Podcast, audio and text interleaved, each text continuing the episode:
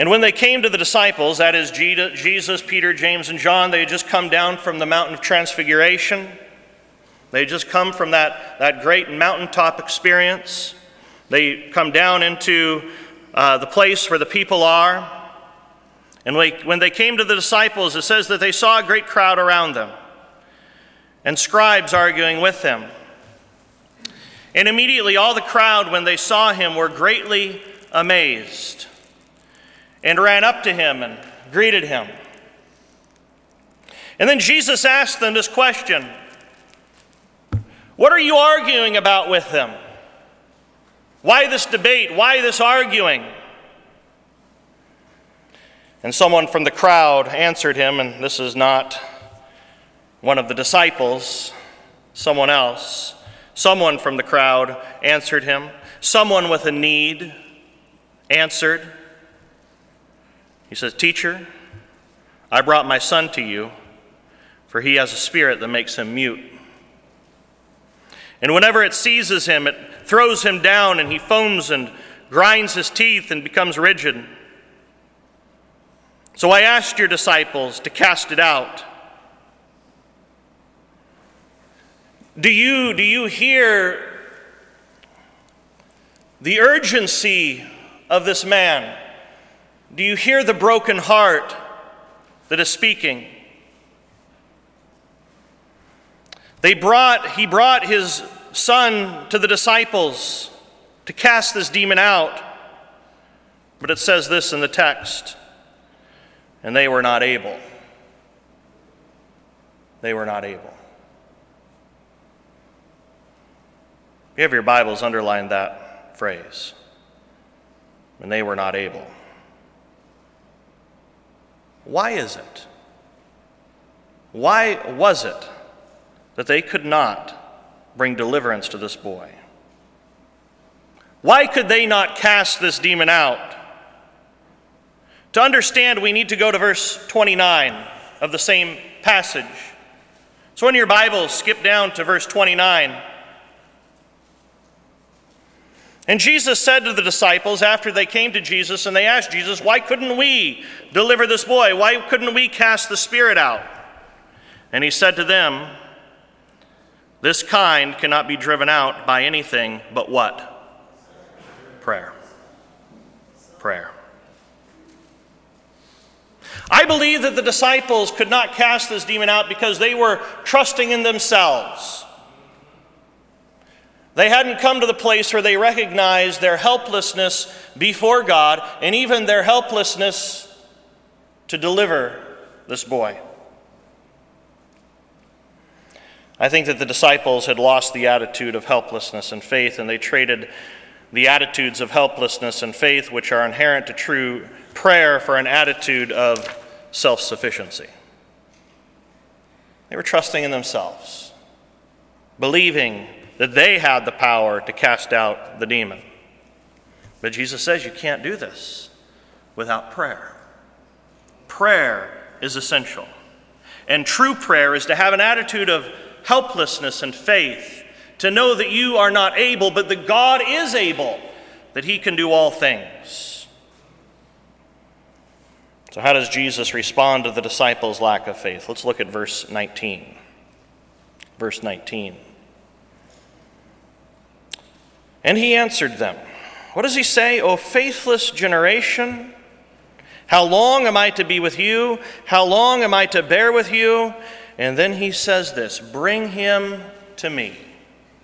Bring him to me. Jesus says, You, disciples, are faithless. So bring the child to me.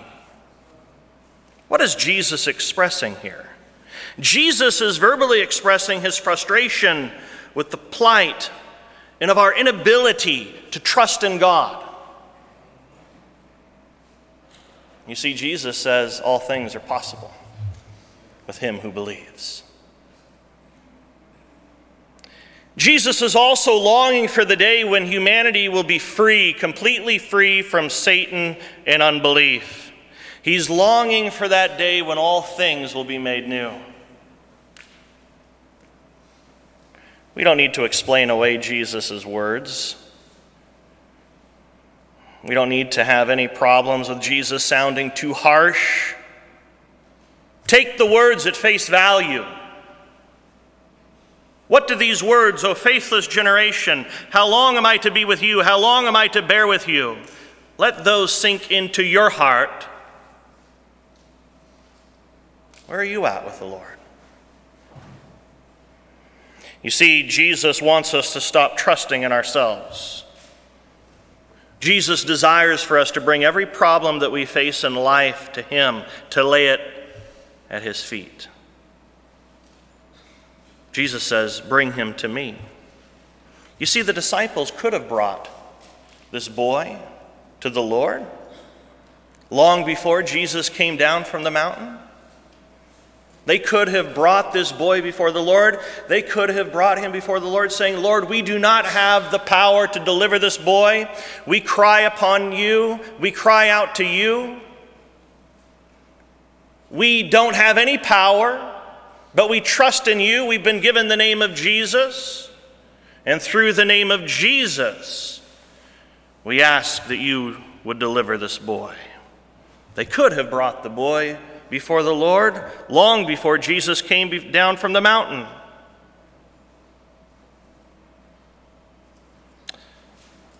But they didn't have faith to trust in Jesus, to believe in Jesus. But notice that once the boy was brought to Jesus, the problem was solved. So, verse 20 And they brought the boy to him. And when the Spirit saw him, immediately it convulsed the boy, and he fell on the ground and rolled about, foaming at the mouth. And Jesus asked his father, How long has this been happening to him? And he said, From childhood. And it has often cast him into fire and into water to destroy him. But if you can do anything, have compassion on us and help us. And Jesus said to him, If you can, all things are possible for the one who believes. Listen to this, verse 24. Immediately the father of the child cried out and said, I believe. Help my unbelief. Have you ever prayed that way? I believe. Help my unbelief. I believe that this is where the attitude of helplessness and faith meet in prayer.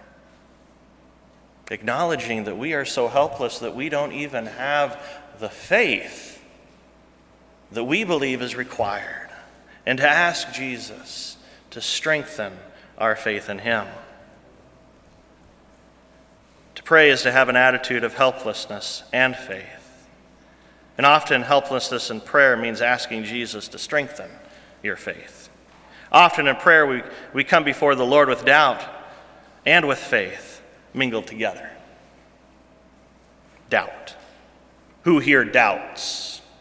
Is doubt normal? I believe doubt is normal. I believe that doubt is a normal part of our relationship with God. How can we not doubt? Doubt becomes one of our cries of helplessness through which faith can be strengthened. Doubt can be an opportunity to open the door of your heart to Jesus and to say, Jesus, come in and help me with my unbelief. Have you ever prayed this way, Lord, I don't know what's going on here? Lord, I don't know what you're doing. It seems like you don't even care about me. Are you with me, Lord? Do you hear me, Lord? Have you prayed that way? Have you been honest with God? Have you brought your doubts before Him? Have you laid them at His feet? Sometimes it's a struggle to trust God. Sometimes it's a struggle. But sometimes it's through that struggle that faith is strengthened, that our trust in Him grows even stronger. So, do you need the faith of a super saint for God to hear you? or for God to intervene and to answer your prayers. Jesus heard the cry of the Father I believe, help my unbelief. And when Jesus saw that a crowd came running together, he rebuked the unclean spirit, saying to it, You mute and deaf spirit, I command you, come out of him and never enter him again. And after crying out and convulsing him terribly, it came out, and the boy was like a corpse, so that most of them said, He's dead. But Jesus took him by the hand and lifted him up, and he arose. And when he had entered the house, his disciples asked him privately, Why could we not cast it out? And he said to them, This kind cannot be driven out by anything but prayer. By anything but prayer. Please turn in your Bibles to Matthew's account of this same incident in Matthew chapter 17. If you have your Bibles, go to Matthew chapter 17, verse 19. And in Matthew's account, we receive a little bit more information about what Jesus had said to these disciples. Matthew 17, 19. Then the disciples came to Jesus privately and said, Why could we not cast it out? Lord, why couldn't we perform this miracle? And he said to them, Because of your little faith. Because of your little faith. For truly I say to you, if you have faith like a grain of mustard seed, you will say to this mountain, Move from here to there, and it will move, and nothing will be impossible for you. Now we can gather from this passage, from verse 20 of Matthew chapter 17, that the disciples' faith was smaller, was smaller than the size of a mustard seed. If they had faith that was even the size of a mustard seed, if they had this attitude of helplessness before God and of faith in Jesus, they would have been able to cast it out.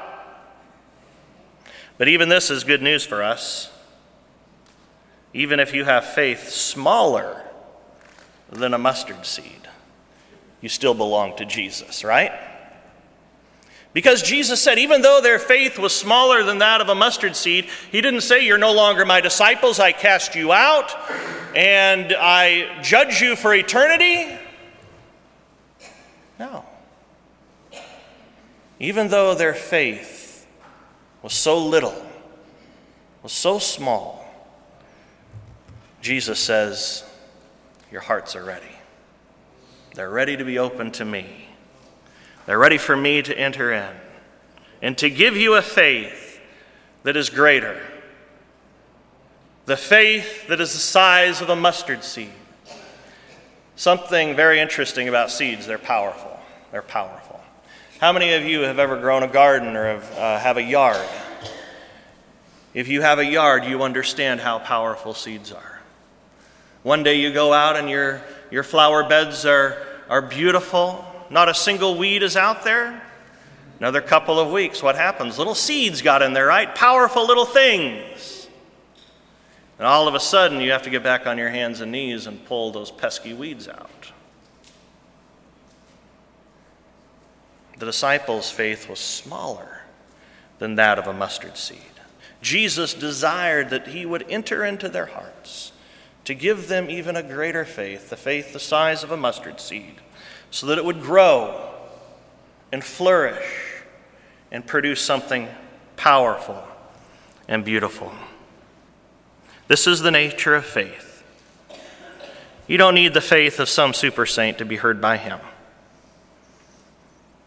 If you hear even the faintest knock, if you hear even the faintest whisper, of Jesus.